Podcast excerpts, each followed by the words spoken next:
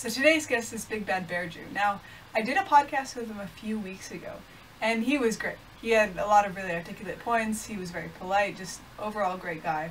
But because of the political nature of the discussion that we had, I felt myself kind of getting dragged into some some sensitive topics for me. And it's not sensitive.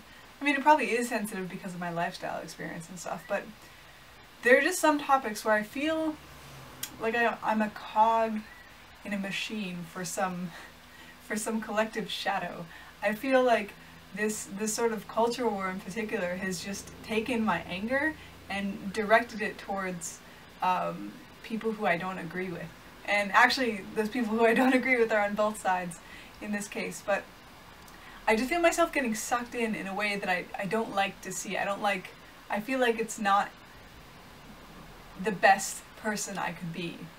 And so um, initially I, I apologized for not publishing our podcast because once again he was great. He was he was excellent, a really good guest. But uh, I don't regret it, and I think going forwards into the future, I will try to stay above politics, whatever that means. And the problem is that I haven't actually figured out what it means. I think that is one of the issues, but what I think I mean by that is that I will try to distance myself from the topic of the day that, that is enraging everyone because oftentimes I don't think it's the most important topic to discuss and also because even if it is an important topic I think the act of fighting against other people uh, is not the best way to to help our society grow and prosper. I think even if I am correct, which I am because I'm correct about everything, um, I think arguing with the other side is not the way to convert people. Because if that truly were the way to convert people, we would all have agreed by now. I mean, if it was all about, if, if politics was just about facts and statistics that I pull from the air and, and give to you, then we would pretty much all have a consensus, right? But it's it's not really how that works because I think a lot of us think of politics as something that is intellectual, but in truth, it's something more emotional. Um, and oftentimes, it's just taking our traumas and, and weaponizing them and pointing them towards the other side, including my traumas. I I personally see some shit online that doesn't affect me in the slightest, and then I get angry over it for like weeks and I think the, the lesson really is here to uh, disengage and to um, try to try to be as, as kind as I can to the people around me and especially to the people I don't agree with and really try to, to relate to them as, as human beings and not as um, you know like the right calls people on the left NPCs and maybe not everyone on the left I shouldn't say that it's kind of generally miscategorizing but people who kind of uh, echo a lot of talking points they call them NPCs and and I think this is indicative of this dehumanizing thing uh, that we do on both sides for sure. I mean, if, if you call someone an NPC, they actually kind of get the humanity taken away from them, which um, I find myself doing, unfortunately, to people at times. Uh, and I think a lot of us do that. And I think the best thing we can do for um, our, our country, for, our, for the people we love, and, and to look past and look forward into the future of, of politics and social relations is um, to humanize people as much as possible, to, to look at that person who's shouting and talking about things that we don't agree with and, and really say like, oh, this person has a family and they, they truly want the best. Even if they're wrong, they want the best. And maybe they even have something to teach me. Maybe if they're not quite, even if they're not quite right about the statistics, maybe they actually are correct in some way um, that I can listen to. And one more thing is like, we need to be looking about where the culture war is going. Like, I mean, we, we talk about having a culture war, but actually, like, what does that mean? What are the what are the final implications of this? Is is the end goal of the culture war to just become a real war? Is that what we want? I mean, do do we think that the other side is just going to coalesce and, and join our side? Like, actually, what what is the end goal here, and what are we working towards by fighting each other so much? So anyway, uh, this was a conversation with Big Bear Jew, and it was much less political than it was before. It's uh, mostly about, I mean, we, we ended up talking about like traditional families, and um, which is a really fun topic for me because I, I definitely try to um, inhabit a more traditional relationship, and that's just my own personal preference. Like, it doesn't need to be anyone else's, but um, I think we were talking about something that I, I feel is somewhat underrepresented uh, in, in the community. I feel like I don't personally see a lot of like kind of traditional women talking about um, how to uh, how to be in a relationship that they might want to be in and, and um, how to find a traditional relationship and what the advantages are and what the disadvantages are. So uh, anyway, I, I found this really fun and I hope you do too. Have a good day. Big Bad Bear Jew, how are you? What's up? Doing good. Glad to be here. Yeah, good, good. Uh, so last time I talked to you, I it was this is totally on my end, and I guess I owe you an apology, kind of, because uh, we got into politics, and then I realized that I have this like this this kind of devilish need to to get so into politics and and become this like bipartisan this angry bipartisan it, it's just like mm-hmm. this this angry part of me that gets out and um yeah quite addicted so, to it and i i don't know i didn't like it sometimes I, sometimes sometimes when you talk about politics you feel dirty afterwards and so yeah. i definitely get that yeah it's yeah. interesting i think um i think i'm trying to grasp something that's slightly outside of my reach right now and it's something along the lines of um maybe i could be above politics in a way and um, I think even if even if I if, even if I think something is correct, um, I think that maybe arguing intellectual points is not quite the, the right way to go because if we were just arguing intellectual points, we would have figured it out by now. Mm-hmm. And it just doesn't seem like that's yeah yeah. I, I think I think I think it's at the heart of, of many political debates are are power struggles and so it's not necessarily about arriving to the truth, right? It's arriving at, at, at points that might help your political party or help other parts of your ideology.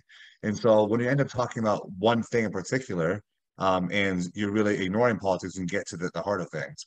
But if you start relating um, everything you're talking about to politics, then it becomes kind of a, a, a, a trickier route, right? Um, we were saying before this podcast started that um, there's certain issues that both political parties are are failing at, um, and really, I mean, certain topics aren't really being discussed enough. And uh, it feels like all the things that are being talked about in our politics aren't really important concepts anyway. Um, I feel like a lot of younger generation, especially when it comes to dating, kind of feel this way that they're living in a society um, uh, that uh, is kind of geared towards an older system of how marriage and dating and all that used to work. You know, you see that when it comes to uh, divorce courts, you see when it comes to a marriage penalty right? It's usually a marriage benefit um, uh, when it comes to your taxes. Uh, in the past, when you had only one income earner, but now you have uh, two income earners, and so there's marriage penalty, right? So now younger people are realizing that okay, well now we're stuck in this older system, and those things should probably be addressed. We're not really addressing those things at all. Hmm. Yeah, it's an interesting point. What is the marriage penalty? I didn't know that existed. Yeah, so basically how our tax system works, um, and this is uh, slightly mediated by the fact that you can um, uh, file um, married, but uh, uh, so there's married jointly and there's a married filing individually. Mm. Um, but but how it works is that in the past, if you were, let's say, you know, the male will be the income earner and the, and the female wouldn't. And so as a male, if you become married to a, a female and you're supporting her, right, which is which was the case previously, then um, the tax brackets get pushed up for you, right? And so if you want to pay, if you're paying pay, paying 20% tax, I don't know the exact numbers are, but let's say 20% tax above 60,000 income. Now it's 20% tax above 90,000 income, right? And so you end up paying less taxes because you're married, right? Mm-hmm. So that'll be the, the marriage benefit that was written into our code, which I agree because I want to incentivize marriage. And I think that that makes sense. If you're if you're supporting someone else, your spouse, then you should be taxed less, have more disposable income. But now when you have two married people, then there actually is a slight negative you get because now you're getting pushed into those higher brackets anyway. And the higher brackets aren't like, they're not exactly double, right? Like if you're getting taxed at 60, uh, 60,000, 20%, and then move to 120,000, then there wouldn't really be much of a penalty, but it's not that, it's not that, uh, it's not that large of a jump.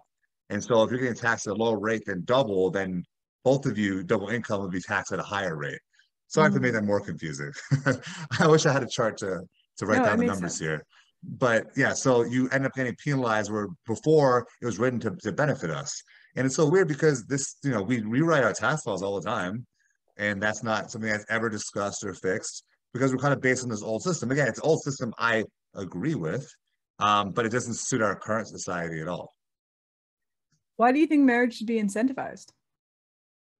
Because right now we have most of Western civilization, but I'm talking about the U.S. Um, we're having our native-born citizens who are who are uh, having an extremely slow growth rate. Um, I think, uh, I mean, blacks and whites are both, um, I think, are slightly above replacement. I think slightly. I mean, some of else, I haven't looked at these numbers in a while. Hispanics are higher, but because of this, we end up having to import a lot of people into our country, and that's the argument, anyways. We need to import people to fill those those smaller labor jobs because our society is structured so that older social security is, is structured so that older people are end up getting benefits so we need a, a big young base to bear pay for those benefits that older people are getting so if we don't have enough young people we need to import them in is, is the idea behind that and so because we don't have a um, we're not really reproducing enough we can't build that that younger base um, mm-hmm. also i think that i think that marriage and, and children and big family is an inherent good in society that we should be um, aspiring to. And I think that we should incentivize good behaviors. We're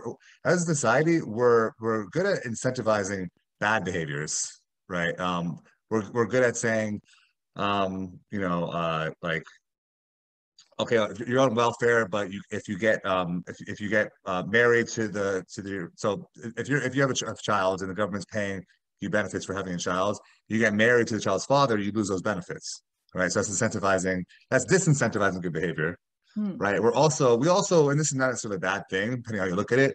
We also like um, a soda tax. I think New York has a soda tax, right? So that would be soda is a bad thing. I think it is, but you know, this like talking about the issue, and so we disincentivize that that way by taxing it, right? And so if we're going to incentivize things, we should incentivize good things. And I think that marriage is inherently a good thing, marriage and uh, the family creation.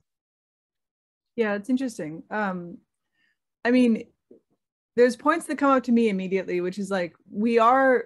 I mean, whether or not you believe in global warming, or I mean, I don't know. I, I think uh, we are running out of coal, right? And renewables aren't going to get here fast enough. It seems like on the current trajectory we're at, uh, the models seem to show that we're not going to. Our renewables kind of suck right now. Like solar doesn't mm. really work as well as we kind of have this we have this idolized dream of solar just taking over the country but it just it's not going to work right yeah. and batteries aren't good enough and at the rate that we're going through coal we have like 40 50 years left and so mm-hmm. Why why is it a good idea to have a big family especially for westerners so um so you're you're referring to the fact that we might run out of energy i don't yeah. really think that that's going to be the case i mean you know um if you're gonna, uh, you can make the the argument that um, you know uh, more carbon emissions. I, I don't necessarily agree with it, but you can make that argument that bigger families would have that. Um, in terms of coal, I don't know specifics. Um, there's other forms of energy. We have uh, natural gas, right? Um, and uh, like if you wanted to, um, if you wanted to uh, incentivize people towards those new technologies, they are. They subsidize a lot of green energy, right? And so that that I mean, if the premise is that those those renewables are a good thing, then you should incentivize their usage. Um, but uh, I mean, I don't know why no one talks about nuclear energy. I'm not going to talk about it because I'm not an expert. But everyone always says, "Oh, it's nuclear energy," and it never gets talked about. Hmm. Anyways, um, so when it comes to when it comes to your question about incentivizing good fam- uh, big families, that would be predicated on the fact that on the belief that we think the Earth can't handle any more people.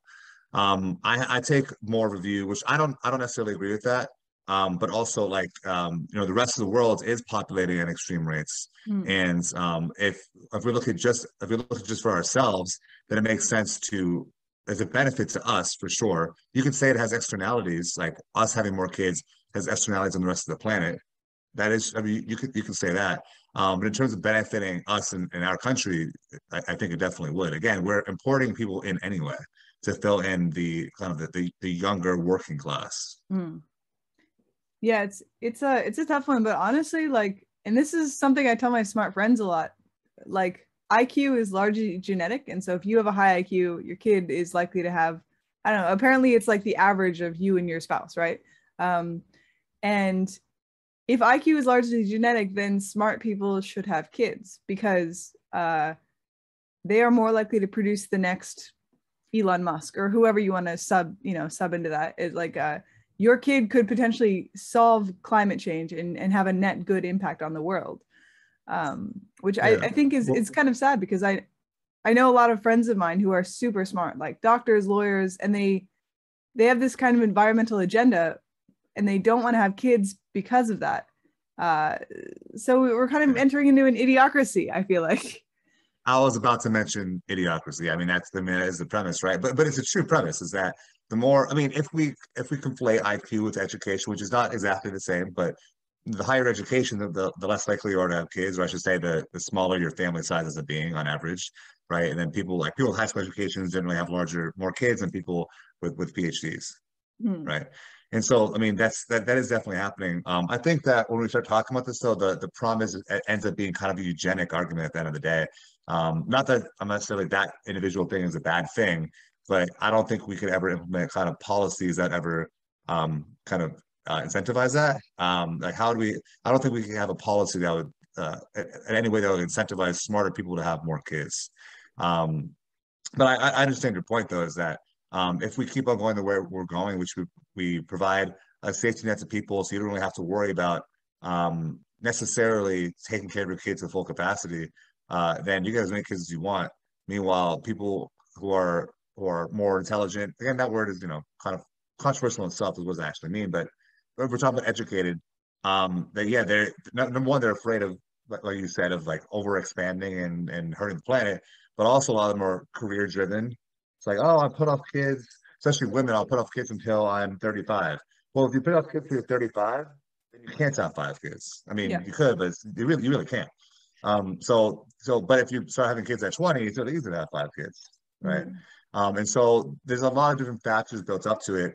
Um, I think one of the things that is hurting people the most is uh, hurting society the most is is telling uh, young women that their careers are the all most important thing. For men, it ends up being that way in practical terms, and it has always been the way forever. But there's a new shift to telling women that's what's going to bring you, make you happy, and that's what's going to fulfill you. And I always hear the counter argument. It's like, oh no, you can go and be a stay-at-home mother if you want to, but those but stay-at-home mothers are ostracized in our society, mm-hmm. and we look down at them, um, and they're never promoted as a as a good thing. Um, and you know, it's it's not a binary. You can you could be obviously a middle ground. You can have a career and have children, um, but we're promoting this um, kind of like uh, Sheryl Sandberg idea that you could be a CEO and have children. Not really. You can have you can give birth to children, um, but I know a lot of uh, women in the professional world, doctors, and lawyers, things like that, who have kids and then they outsource the job of parenting. Right? They they go to work when their kids are a couple months old, and then their kid goes to daycare from nine to five. Well, in that in that case, I mean, I'm, i know this is offensive to say, but you're not really being the sort of mother that you could be if half the day your your kid is with with, with in daycare. Hmm. And so we're we're we're kind of we're trying to tell women to to ship their kids to outsource mothering so they can focus on their career, which I think is one of the biggest problems in society. Yeah, there's a lot to unpack there. I mean, I guess even in in just a less offensive way, it's like you could just present the question do you think that it's a good idea to put your 18 month old kid in daycare? Like at, at what point do they get i mean there are there are some studies and stuff. I mean there's studies pointing in every direction but there's studies that show that they get like separation anxiety and stuff because a, an 18 month old kid is still a baby. Like they can barely talk.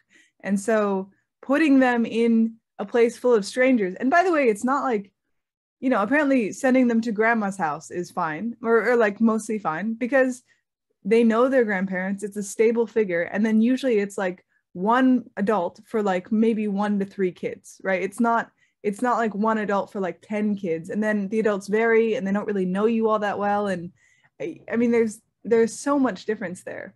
And i mean I, I just think like you have to ask yourself would would this really be the same as being raised by family and i i think the answer is probably no it, it's yeah, pretty simple. I, I think that you're right that research points a lot in different directions, but one baseline that I've seen is that when daycare, in by you said 18 months. I know, you know professional mothers that have their kids in daycare six months, you know, way way earlier than that when it's still a baby. But you know, that's besides the point. um, when you look at the, the studies for this, it seems like it's the case that daycare is not necessarily a negative for rich people because they send their kids to daycare when there's like when the amount of adults per child, the, the ratio isn't that crazy. But average Americans, they send their kids to daycare and there's 15 kids for every one adult, and they're not getting individualized attention. The family part is definitely part of it. But then you said like, oh, it's one on one. Yeah, the individualized attention is a different thing because as a baby, you like, you know, you need the nurturing and you need some sort of stimulation. You can't just be lying there, right? Um, all the time, and nine to five. And so maybe for rich people, it's not that much of a negative. I still think it's negative, but, but you know, and then um, but then for everyone else, it's a different story, which is kind of which is kind of like the uh, um, like one of the, the troubles of our society is that um, rich people impose policies that can kind of work for them, but not for the rest of the of the, the rest of the of, of us and, and mothers, right? Mm-hmm. And so I, uh, I I definitely think that um, like we do need to reevaluate like like what is like what what should be the goals when it comes to children mm-hmm. um because a lot of, a lot of mothers don't view it that way of viewing it like it is outsourcing motherhood. I never really hear that that said, but that that's what it is doing. And and you know what? Like it would be great if you even have, like you said, intergenerational families. I'm all about that. That if you go and you kind of go to work and then um, you know, the grandma takes care, perfectly fine. Mm. I mean, maybe not exactly the same, but but, but, but good enough. Mm. Yeah, it's interesting. Um, hmm. I do wonder. Okay, well, actually, maybe we'll get back to this. Uh, I was, I didn't. We didn't quite explain why divorce was such a problem pr- before. Like why? Yeah, we kind of just glossed over that. But I, I think, I mean, personally, if I've read some studies and stuff, you know, it's all studies, it's all statistics, but like, it just seems like kids from divorced families don't do as well. I mean, they don't do as well in school. They're way more likely to commit crimes. Uh, the list goes on and on. And i i think that we we seem to do something like glorified divorce. And it's obviously divorce is is necessary in a lot of circumstances but like i don't think we really see the impact that that has on the future generations. Yeah. There's there's one issue when it comes to um, and there's a lot of studies on this part when it comes to children born to single mothers versus married mothers and we see a huge a disparate impact in that if you're a married mother, again, married mothers can later on get divorced, and so divorced people are included in that category, right? But but married mothers, those kids end up with way higher education, less crime, less drug use, every every positive, every possible positive um, benefit from that, right? So that's definitely the case. Um, but I mean, even if you're getting divorced, um, it might end up still being better than not knowing, you know, your parent, most likely your father, because usually in divorce, you can stay with the mother. Uh, it's probably better than not knowing your father in the first place. Mm. Um, but yeah, I mean, uh, our divorce rate is getting crazy high. Um, this is for a couple issues. Number one is that we've completely um, trivialized marriage. Um, we we uh, I mean, uh, when I feel guilty, I watched a show called Married at First Sight. Have you seen it before? oh, they, they just did an Australian version of it. Actually, I'm pretty sure. Um, it's uh, it's one of those shows I, I pretend to my wife that I hate, but uh, I'll watch it with you. But it's it's amazing. um, but the show is that they they get married at first sight, and let's see how it happens. They always end up in divorce because number one, the producers put up bad couples together. That, that's besides the point.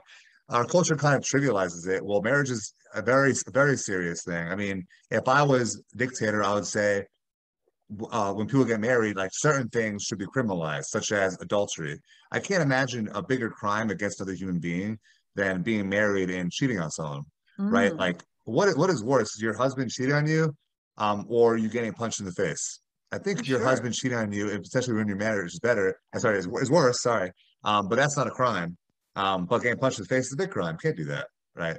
And so um, I think you know, like we need to take marriage more seriously in that aspect of things. Um, no fault divorce was was was definitely um, uh, an, an, issue with this. Um, but uh, yeah, so when it comes to promoting marriage as as a societal good, that's what comes goes back to the tax policies. Like, okay, we need to show that this is a good thing we shall aspire to do.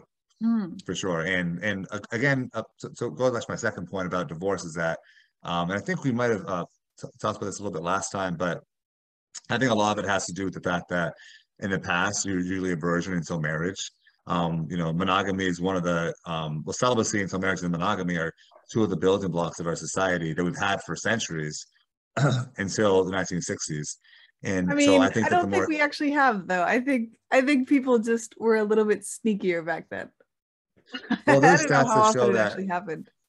I know the stats that uh, in Chicago, like a third of all men lost their virginity to prostitutes or something like that. You you hear things like that, um, but at least that was the value, and it was definitely happening a lot more. Like like most of our grandparents were probably virgins until marriage, or at least a high percentage. The percentage now is is much much much lower.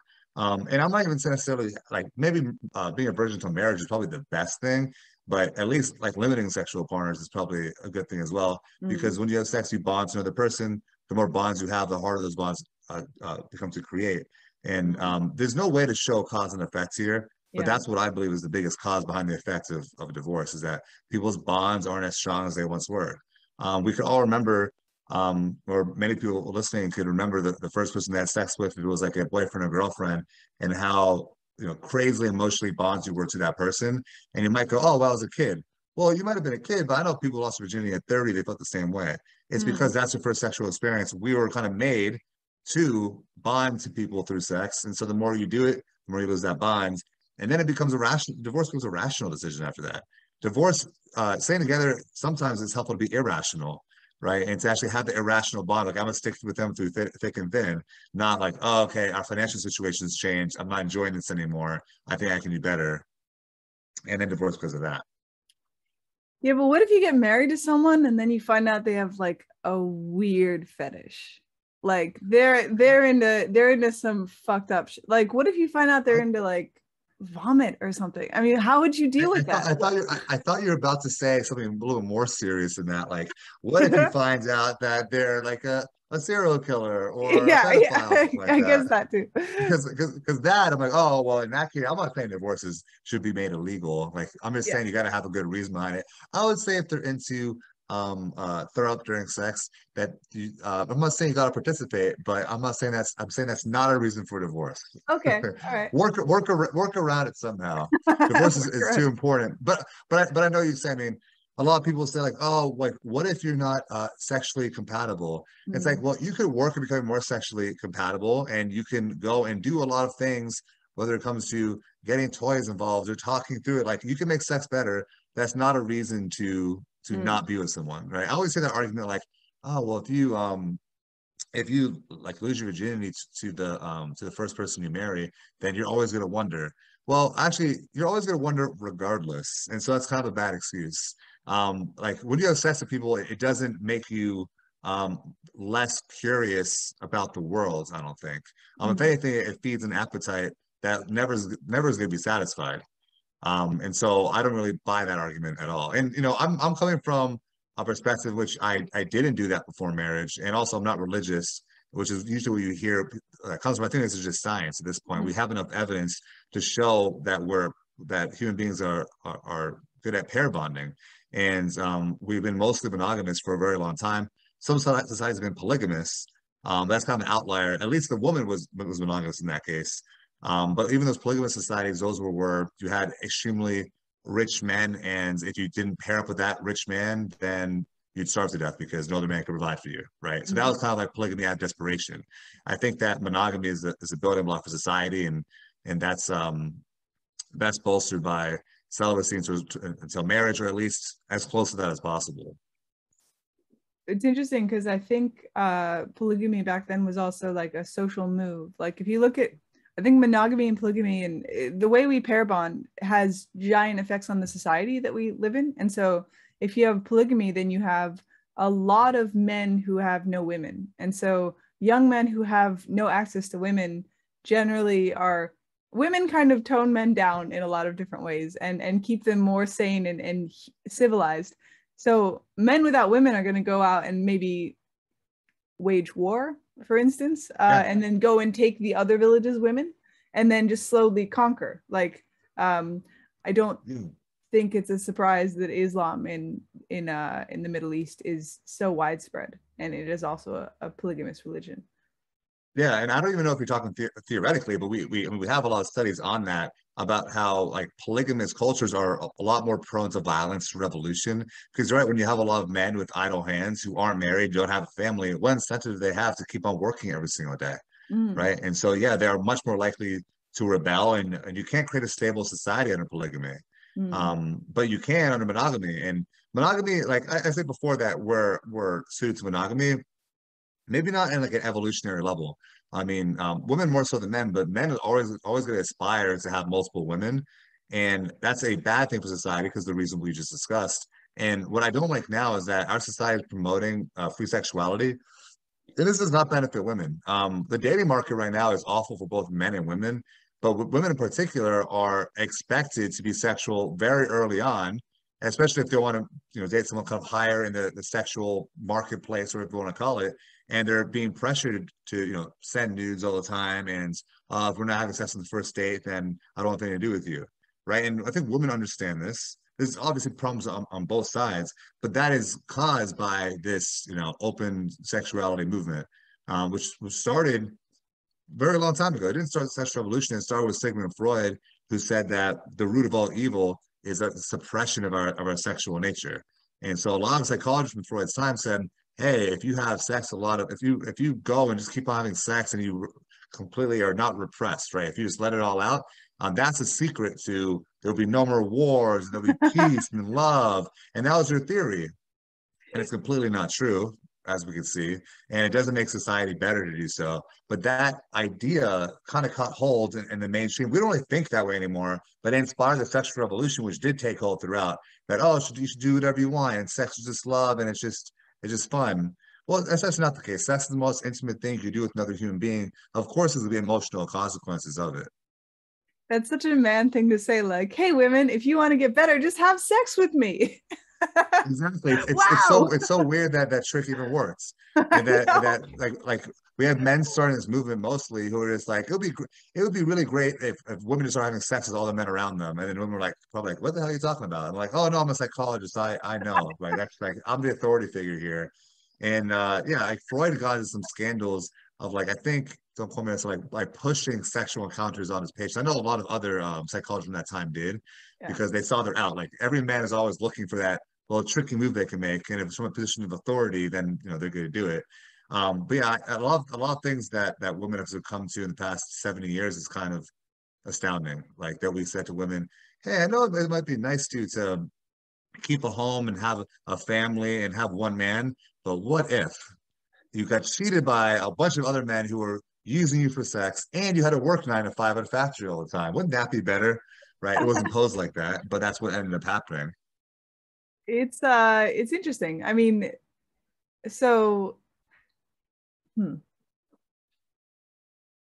women have there's this idea that women and I, I agree with and I see it play out, but um I think a lot of people might not agree with it because it's not like it's not equal or something, but women tend to go up in the hierarchy. So when they're looking for men, generally you you find that you you're looking for a man who's like maybe smarter than you or more successful than you, specifically more successful.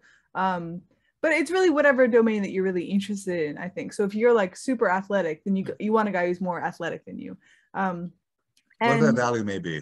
Yeah. yeah whatever the value is and uh there's this interesting thing that's happened where in the past so i would say this is an evolutionary construct where women are just trying to get the best man they can and then in the past it was fine because you you were a housewife no matter what i mean generally you might have done some little things here and there but you If you're your rich, it might have been different. Yeah.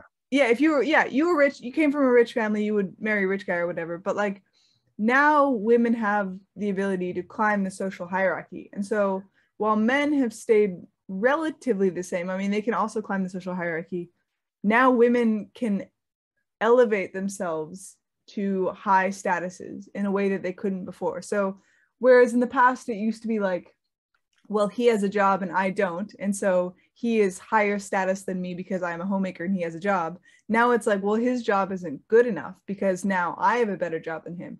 And so we're we're going through these interesting times. Uh, and actually i would say that um, intelligent women are are actually probably uh, quite affected by this because there's this interesting thing that happens where like uh, intelligent men can go for any woman. So if, if, if you if you hold on to this theory, like intelligent man goes for possibly multiple women, possibly many, or maybe just one, but she can be like a lot dumber than him and he'll probably still be happy in in this theory. Whereas an intelligent woman only wants a more intelligent man. And if you're in the top 1%, now you're looking for the top 0.1% or something like that, like super high. And so you actually have less and less of the pick of the litter. Uh, mm. A hundred percent. Um, man, the, the, evolutionary strategy for man is to impregnate as many women as possible. For women is to find the best mate that can take care of their children and provide them with security. Mm. And so, of course, men are going to be look like again, like you know, it, it sounds um inhumane to, to put people on like a scale of numbers but but in the real world, it does work that way. We know that some people are viewed as more attractive than others, and even if even if it's a little bit subjective. Hmm. And so, if someone, if a guy is an eight on this on this scale, then he'll go after fours and fives and sixes and sevens. But a woman that's an eight is not going to do that. She's going to go after nines and tens, hmm. right? So this has two problems. Number one is that it raises women's expectations because they go after a ten who just wants to sleep with them but now they think that that's their dating pool. They think that that's who they can end up marrying, right? Whereas whereas um, men when they when they date down, they don't really view this in the same way. And so I think the women are, are building this kind of like self-esteem of what they are looking for. It actually ends up being a lot higher.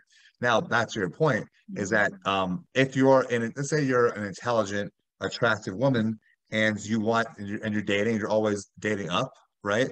Well, um, number one, it's hard to find a, a guy if you're intelligent who's also intelligent, more intelligent than you. Like the smarter you get, the more chats you get. There's just a smaller dating field.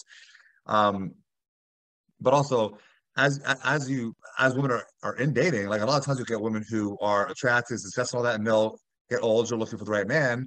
And then they don't realize by the time they're 33, their actual options actually went down a lot because men uh, select a lot on age. And so women who want to become professionals first and they go, okay, I want to settle in afterwards.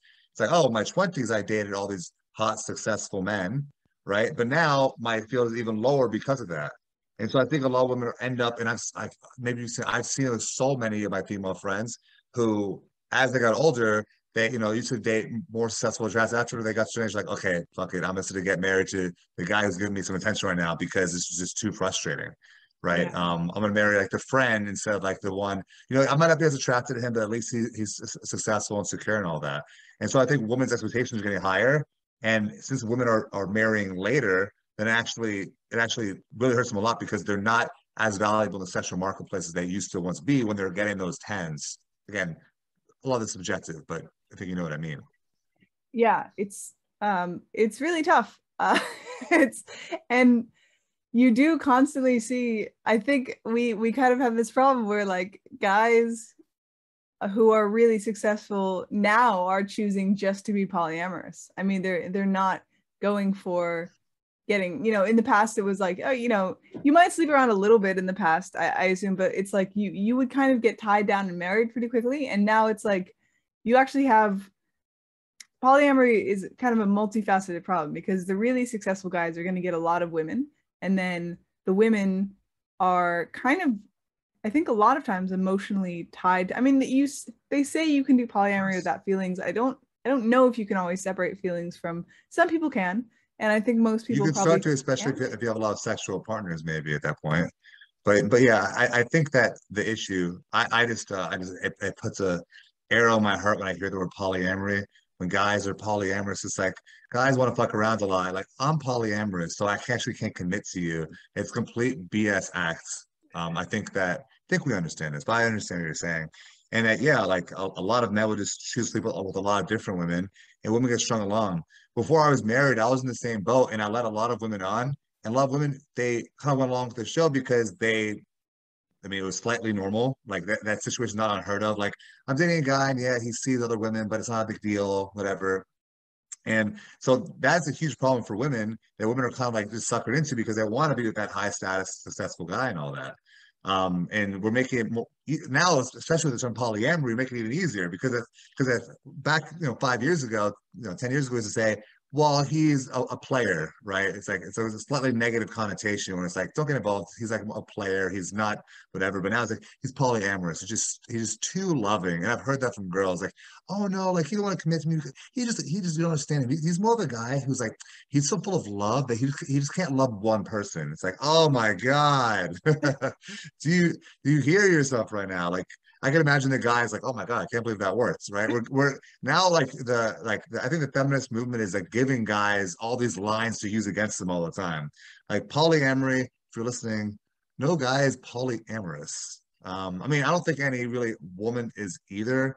Um, yeah, we all have the capacity to love, uh, have multiple romantic partners, but I think that your love gets divided when that happens. And mm-hmm. even if it doesn't, and most practically speaking, it's never going to work for jealousy reasons. Um, it's never worked for other practical reasons, such as who you end up getting married to, who ends up buying the house together, right? Those things will, will break apart. I mean, I know we haven't had this the polyamory thing for a very long time, but I think, but hopefully, maybe I'm just maybe I'm just too hopeful. Hopefully, ten years from now, we're all gonna laugh and go, "Yeah, that was kind of crazy what we are thinking about that." I, am probably wrong, but hopefully, it'll just be a hard to say my uh, my partner used yeah. to be polyamorous right up until he met me and then i was like uh i'm not i'm not playing this game. I was like yeah. i'm not doing this. And he was like all right. And uh yeah. it just worked out. But uh yeah it's, i think it's polyamorous up until you see what you can get away with. It's like okay well i want to be with that i do want to be with this one girl so i guess i gotta jump everyone else. Yeah i think that's it. And um it, it's interesting because he told me about this this thing that happens where i said um he's i said like would you like would a polyamorous person be okay with like being right next to like right next door to a couple you know his girlfriend and then another guy having sex? And he was like oh yeah this is a common topic that we talk about. And no like usually they want to be far away. They don't want to like be near it. And so it's like because of jealousy. And it's like okay so you do feel jealousy. You're just kind of stuffing it into a box. Like you're like oh no i exactly. i want to i want to stay away from it and you're you're kind of just ignoring your feelings at that point. Exactly. If you wouldn't be okay with with her going and fucking another guy in the next room, then what you're not really okay with it.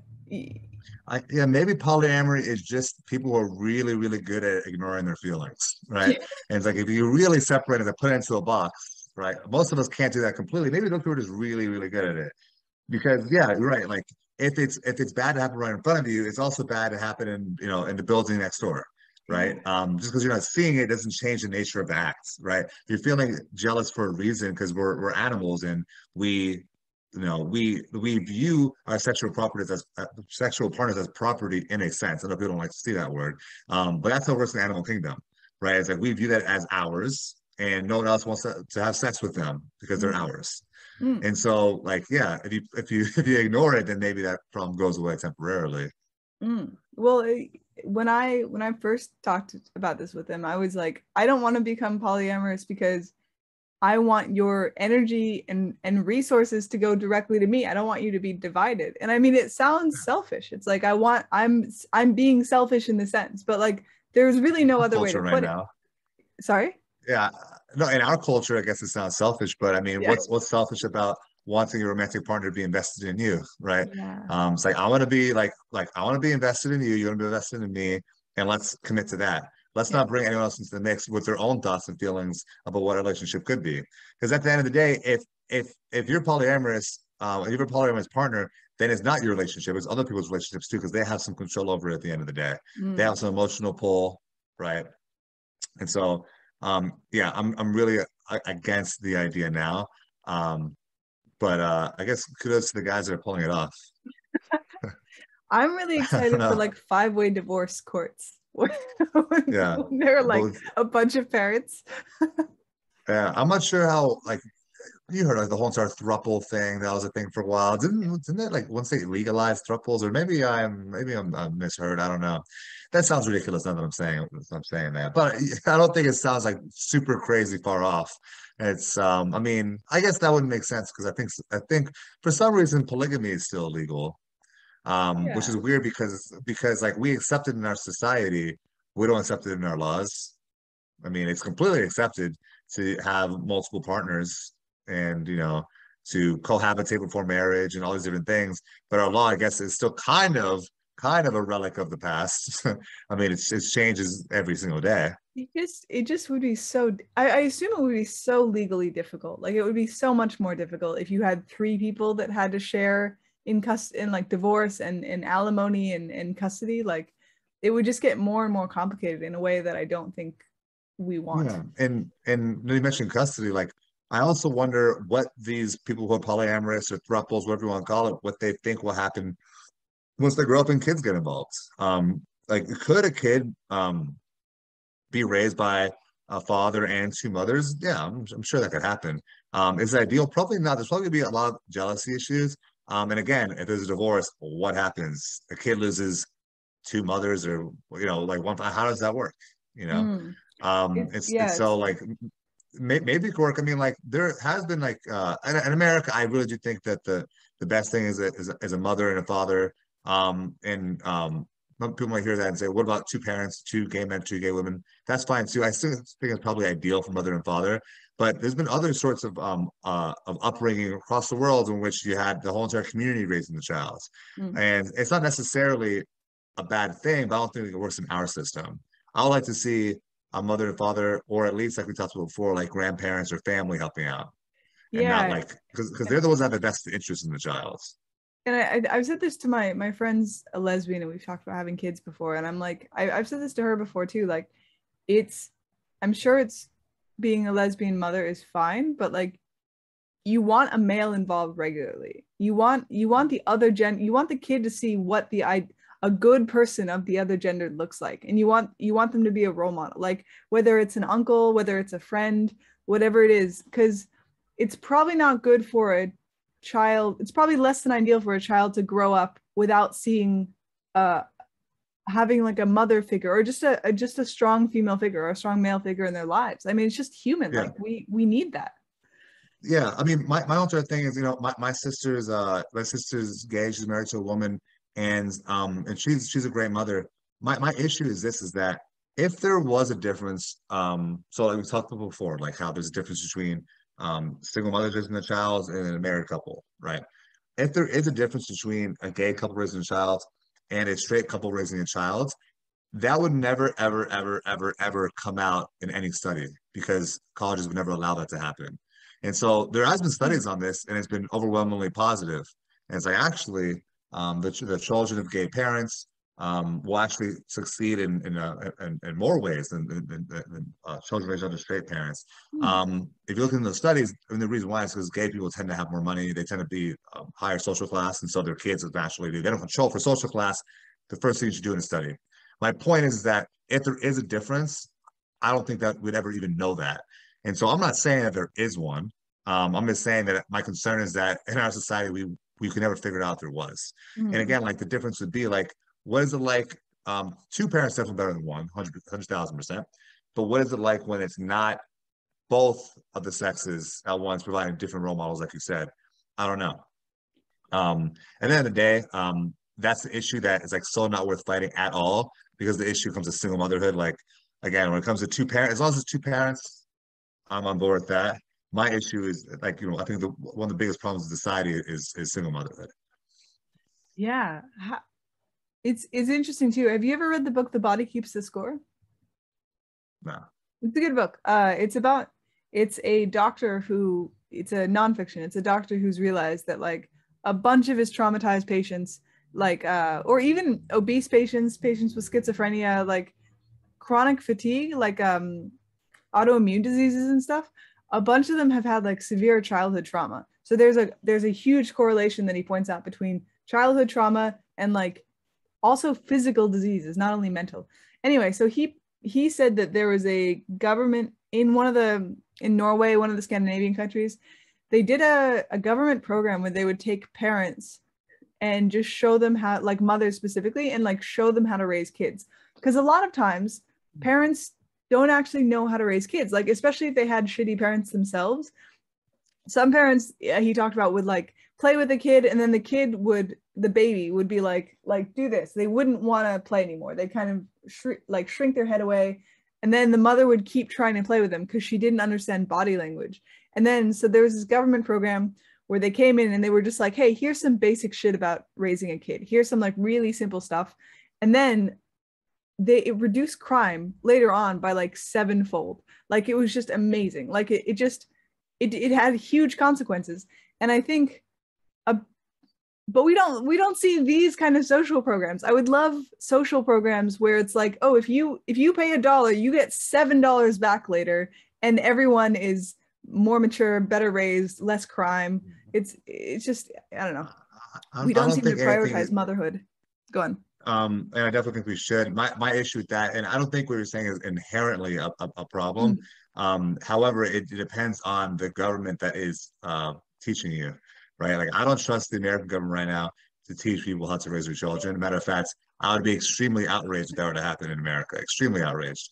However, again, it, it depends on on the government because there are, you know, like a lot of people are like very absolute about things like oh government control and all that. Well, it depends what the government's like. Um, like some governments are better than others in their policies, and so so it, it might be able to work. I don't know really anything about Norway, it's annoying, right? Yeah. So like, yeah. I, I, mean, maybe maybe it, it, could work there. I'd be. I mean, also Americans would never go for that because we're extremely pro freedom and, and fuck government.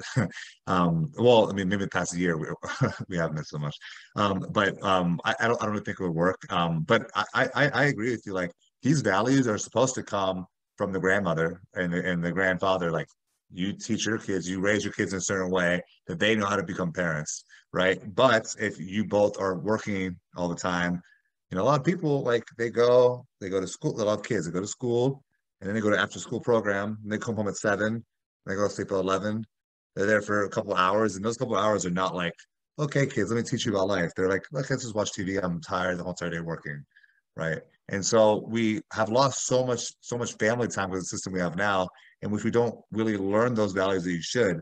And so, yeah, you might be right that if our society keeps breaking down to a point where um, where we're not transmitting these ideas, it'd be great for a good authority to come and teach these ideas. I don't trust the U.S. government to do that, but but my point is that hypothetically, I, I, I think I like your idea, just not in the practical terms here.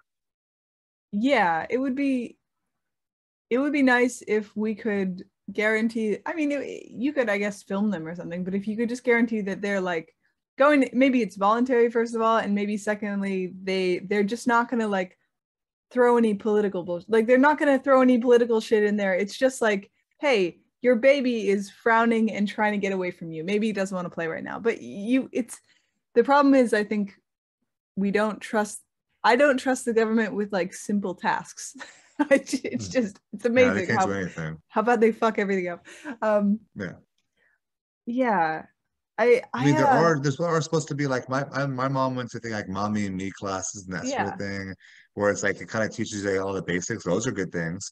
And honestly, like I'm you know I'm pretty on the right, and um, I'm not really for government involvement in things, but if if we subsidize those sorts of classes, yeah, I'd be okay with that. Like I'm, I'm I don't I don't think that subsidizing daycare is a good idea at all.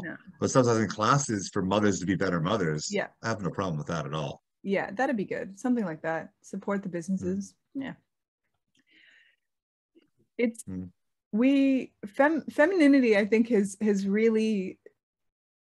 It's interesting. Fem, feminism has has seemed to somehow disregard femininity in all of its different forms. Uh, there, so before we talked about this idea that uh, polyamorous cultures or poly- polygamous cultures have more violent men, and so we've already seen like this this kind of proof that women tend to civilize men. Like femininity inherently is valuable in many ways.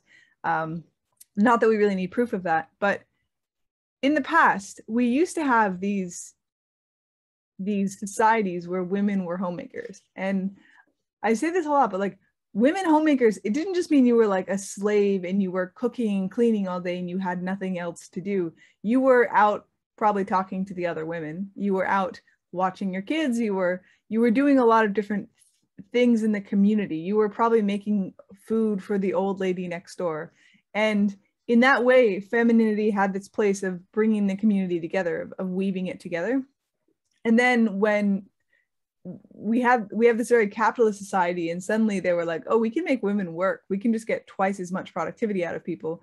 And suddenly, femininity was worth less than the economy. And so we have this gradual we've had this gradual shift towards women going to work and then really not prioritizing child rearing and yeah I, I don't i don't exactly know the solution to that um, well it's it's funny because when we started really encouraging to go for women to to be in the workforce that was when we invented right after we invented a bunch of things to make women's job at home even easier mm-hmm. right i shouldn't say even easier because it was a very hard job but um like dishwashers washing machines, like all these electric appliances mm. that would make things easier. And then, okay, so now you can you have more hours to kind of spend. And it's like, okay, well, actually, now that we have that, now you can go into the workforce and you can make a couple extra dollars.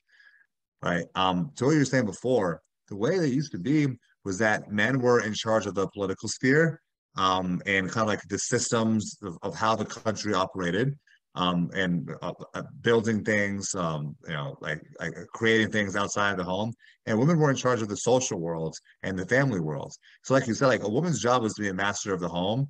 And you know, like you know, it was all those 1950s cartoons where it's like, you know, the, the father comes home, he's tired, and then like the boy comes up and wants to complain about something. And the mother's like, don't don't bother your father when he's smoking a cigar and reading the newspaper, right? The idea was it's like you know, the father should only come in when there's like a huge dispute when it can't be resolved. The mother was in charge of what went around the household, and the mother was the one that coordinated all the the, the the the social aspects of the community. And so women would talk within neighborhoods, and that brings the community together.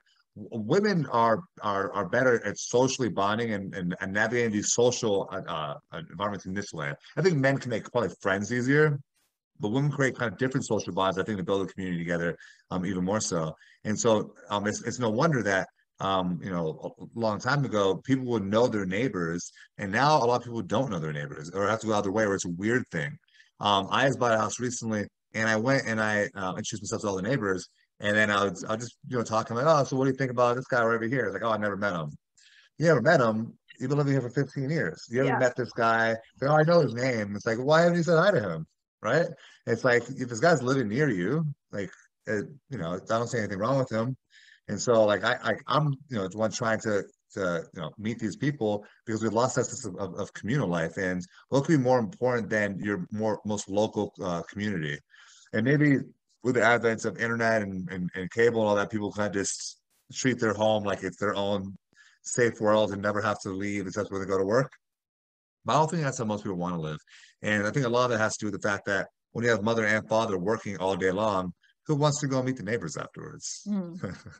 right. But it's a lot easier when you have uh, homemakers who are meeting each other and oh the the johnsons are coming over for dinner later and like having that communal bonding between people which resolves conflicts right? It's, it's you're not going to have a conflict if, if your neighbor if you're friends with them right? Like oh look at the, the fence line and is it over on, on my property your property? That doesn't mm-hmm. happen when you're friends with someone. You can resolve those things. You yeah. need to have women provide that social lubricant um, that uh, that society needs um, um, through kind of that communal bonding.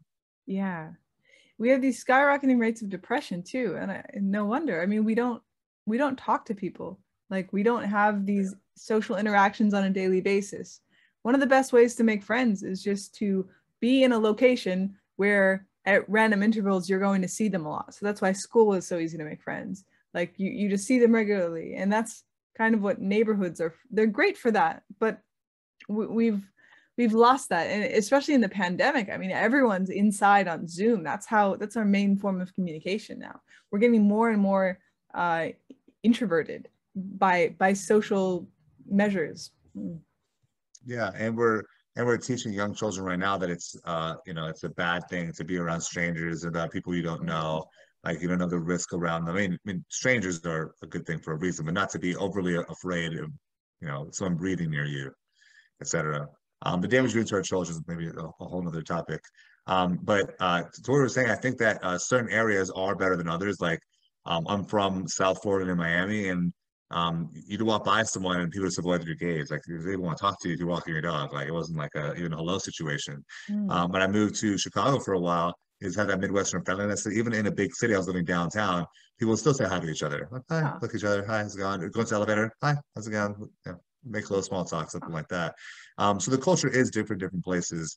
Um, right now, I'm on the west coast of Florida near Tampa, and it's definitely friendlier than South Florida, but you can, you can tell the difference with these things. Mm. Um, and I think most people would rather live in, in it's you know in an area where people smile at each other. I mean, it's not like a, sm- a, a, a small thing, but smiling at people is very disarming, and it makes you like a place a lot more.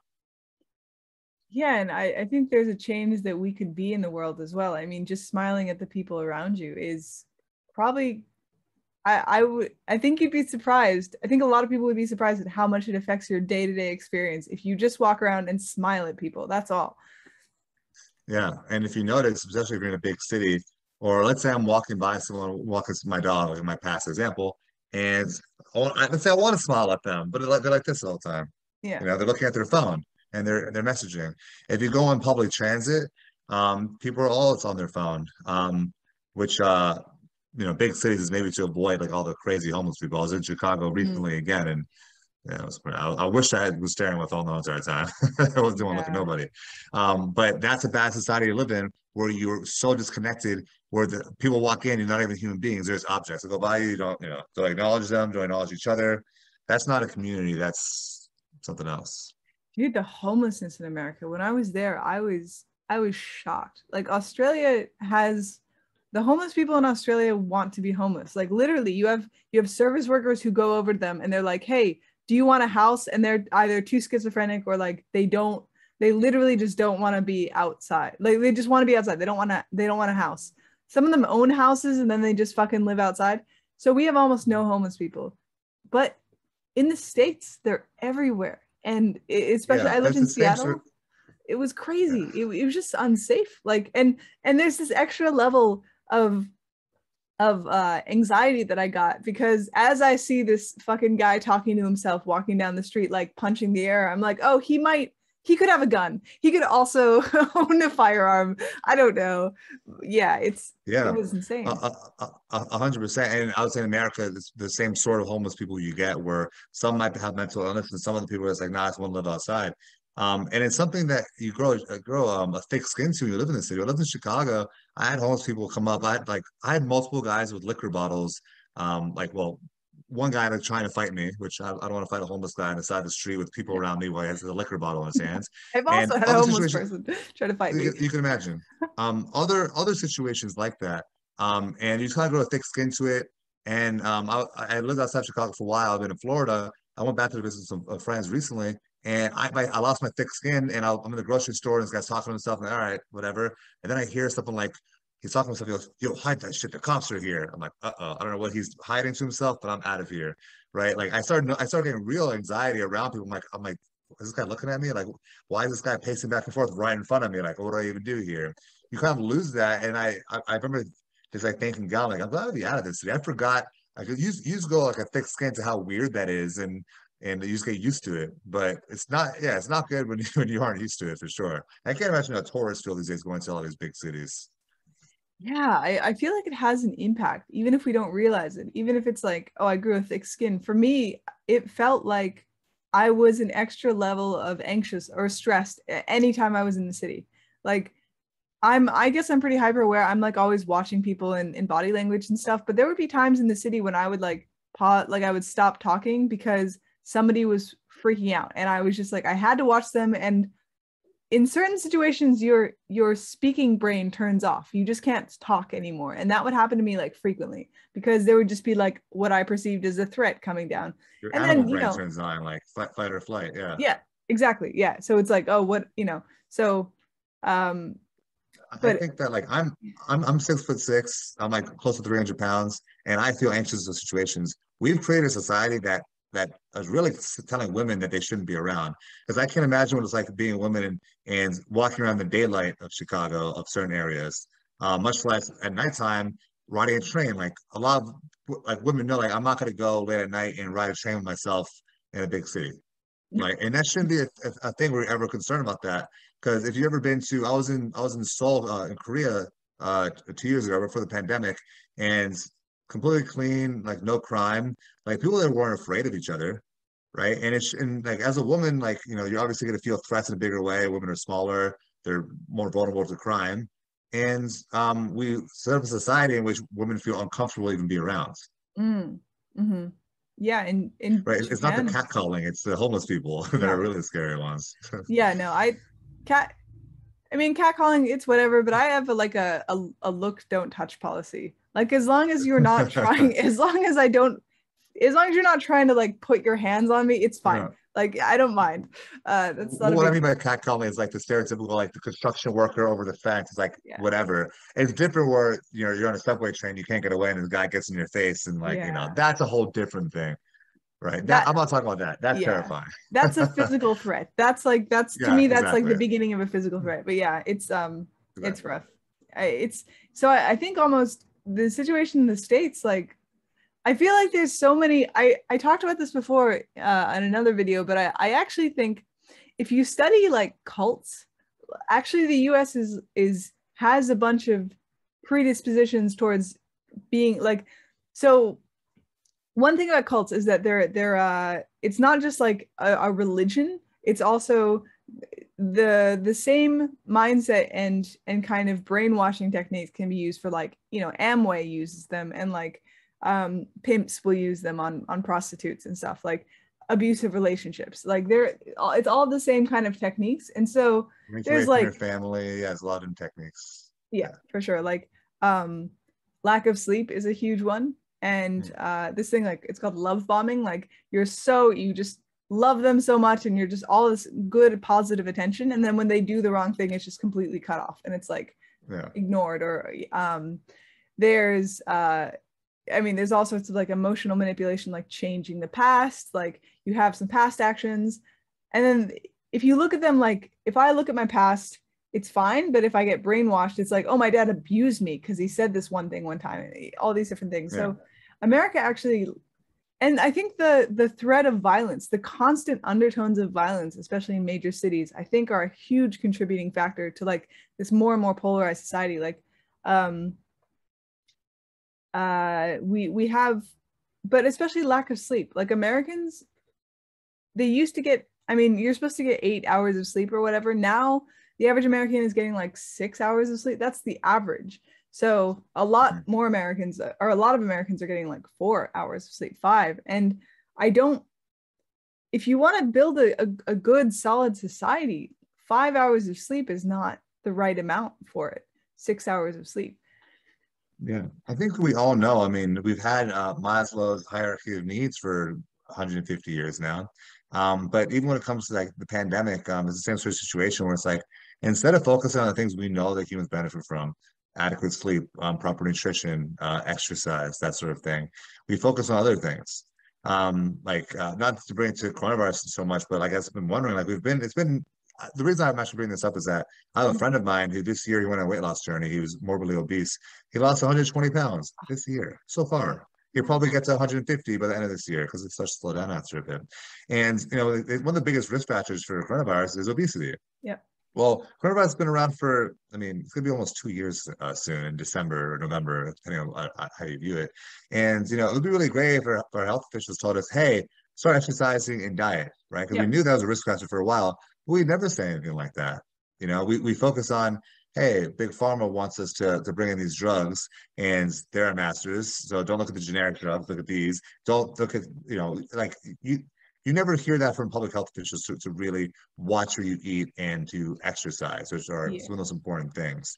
Um, and you know, uh, like addiction to fast food and um, you know, I mean, I think that the, two of the biggest problems are addiction to food and addiction to sex in our society.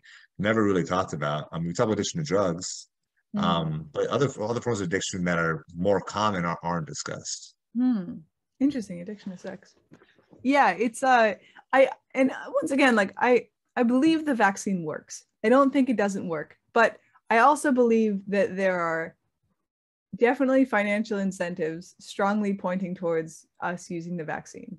And there were all these studies early on, and there's still studies now. I, I read one that was published like two days ago that show that vitamin D is it just has a massive effect on coronavirus. And the vast majority of people, 90% of people are, are deficient in vitamin D. So like most people, almost everyone has terrible vitamin D levels, even if you get sun. Unless you're like a labor worker, like a construction worker, you probably have terrible vitamin D levels. And just going outside or like taking a vitamin D tablet every day is is enough to bolster you. I mean, someone said it, it reduced your rate of mortality by itself by like 50%. So that's controlling for obesity, stuff like that. So if you lose weight and reduce your vitamin D levels, so weight uh, being obese is not getting vitamin D from the sun.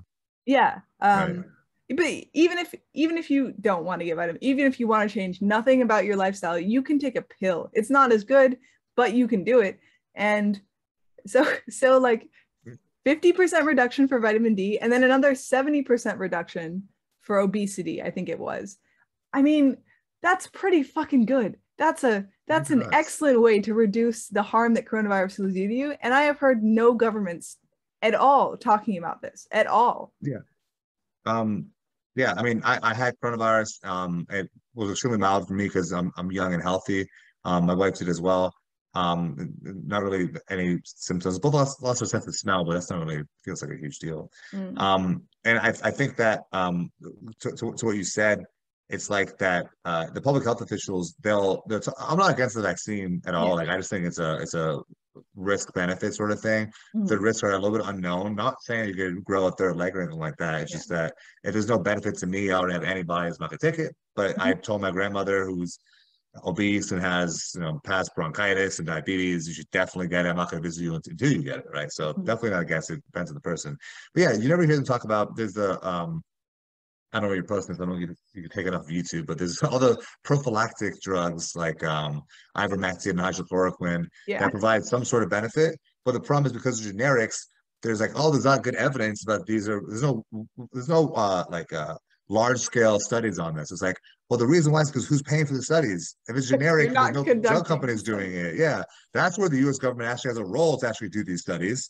Because you know, no private industry. Why would it? Why would it? Why would a private person ever do a large scale study, spend millions of dollars on studying if ivermectin is effective if they can't patent it? They're not going to do it. And so I'm not saying that the vaccines are bad. I'm just saying that we don't have as much evidence as we need for other treatments because we're not purposely the, the system is built to not get that evidence. Yeah. That's why generic drugs are never going to be recommended. That's why diet and exercise are never going to be recommended because who's going to do those studies?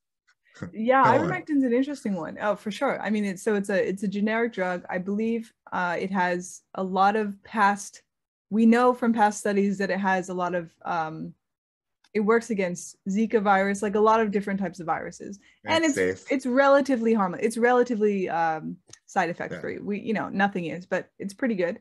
So there have been some studies in there was a study in south america somewhere that showed like 100% efficacy. It was just 100% of people who took it prophylactically didn't get covid and now that's a little bit fishy to me but i'm not sure but then there was a study in egypt that was completely wrong okay right now we have all these studies that are being published that are complete garbage because nobody's really checking them. And so right now we just have this influx of garbage and some good stuff, and we don't know what's what. But the problem is the US government isn't doing any widespread studies of ivermectin. So we actually don't now we're we're looking at shit from Egypt and South America, and we have no idea whether it's good. We we we don't have a US government approved study. And so they're saying there's no we don't know if ivermectin's good. Well, you're not trying to prove whether it's good or not. You're just telling us that you're not sure. And Well, doubly is like you're not trying to make to see if it's good, and you are censoring people and banning people from the internet. This is earlier on for even talking about it. yeah, YouTube. YouTube is banning people for talking about ivermectin. Which Yeah, we're we're kind of and, and, and, it, Go on. I I don't know if you've seen the Dark Horse podcast. It's with Bret Weinstein Yeah. and his wife. I forget her wife's name. Yeah. But they they're both biologists. They were talking about it for a while, and they they got you know strikes against them, and the clip removes We're talking about it. Um, he's like, yeah, I just weighed the pros and cons of the literature, and I mean, there's not really going to be any harm, so I'm gonna stop start using this as a prophylactic, and got taken down because of it. Right, and it's like the now we have the arbiters, which is really a wing of the government now, with these tech companies who are literally saying like, no, we have to censor because go- the if the government's we follow what the government says. That's their, their argument now. It's like, oh, so you are a wing of the government if you are censoring based on what the CDC says or the government wing says, um, which is a problem. They weren't doing that when Trump was in office, though, were they? They weren't. they weren't censoring people. Uh, I don't know what For- what they would have censored them for, but like they weren't censoring people for Trump in the past. They weren't censoring people who were like, uh, Trump's an idiot for saying the vaccine's going to come around. Oh, oh no, no, no, no. Yeah, well, because like Kamala Harris said it. A lot of people said, I don't want to trust this vaccine. right. Uh, I mean, last year it was Dr. Fauci was the one that was saying masks, they're not they're not effective. Maybe you get some droplets if you sneeze, but not in general. Surgeon General said so. Um, Kamala Harris, I don't trust the vaccine. A lot of the Democrats said that. Um, but Yeah. yeah, Yeah, there- there's been a there's been a shift. Again, that's the thing is like it makes us so we're not against the vaccine, but it but it makes us even go ah this is a little bit too much for me. Why are they pushing it down my throat and why are they censoring everything else? Yeah. Um, I I wonder if we'll if we'll kind of enter a new era of of perhaps different websites, alternates from YouTube. Like I I use the Brave browser now instead of Google Chrome, and uh, I don't know if you know. Do you know what the Brave browser is? Yeah. yeah so i'm i'm a huge fan of cryptocurrency so i'm like super into it but like they pay you to watch ads and all the other ads are censored and you also don't have to Mm. watch ads if you don't want to but they just came out with a search engine and then they created they created a vpn too and they're suddenly i feel like they're taking over the tech space and they're trying to encroach on google and i'm using the brave uh, search engine now i'm using i don't use the vpn but i'm using brave all the time like as soon as another uh, an, another competitor presents a, a product that is just as good as Google's products, I'm going straight to it. Like I don't, and so I I wonder if the rest of society. I mean, Brave now has something like uh, 12 million daily users. It's just growing. I I think This, We this might for now though. It took us to a certain size. Look, look, you know what happened to Parler, right? Parler is our alternative to Facebook and Twitter, right? Mm. Parler is at one point the most downloaded app in the planet, more than Wow. any other app. Yes, that's how big Parler got, and they took it down. Apple and Google said, no, we can't have it on our phones, which effectively eliminates it because there's only two really types of phones we have. They all worked together. They took down Parler, and Parler never came back from that, right? And that same thing, that same thing happened with Gab. Um, Gab kind of had its own issues in the public before that point, but they also took Gab down, another social media alternative, because they know that if it, if these alternatives come up, people start to flock to them, and then the huge billion-dollar companies and Facebook and Twitter, all these ones, will start to lose market share. So they all work together to help each other out. And so Brave sounds great. Um, I use DuckDuckGo. I don't know if that's a browser or just a search engine. I thought it was a browser search engine. well. Okay, well, I guess I'm using Internet Explorer then. yeah, nice. They- maybe, maybe they use Brave. Yeah, I'm a boomer, I guess. I'm only 30. Um, so like, yeah, maybe it's good for now, but but then once Brave gets big enough, I already know that they're gonna come after it. I already know it. Um, these tech companies are not gonna allow competitors to go. They're, they're running, they have extremely monopolistic practices and they bought both sides, both parties, both political parties. And so they're not gonna be investigated the way they should and never gonna be any antitrust action against them. So this is to keep on taking over and either buying competitors or finding ways to ban their competitors.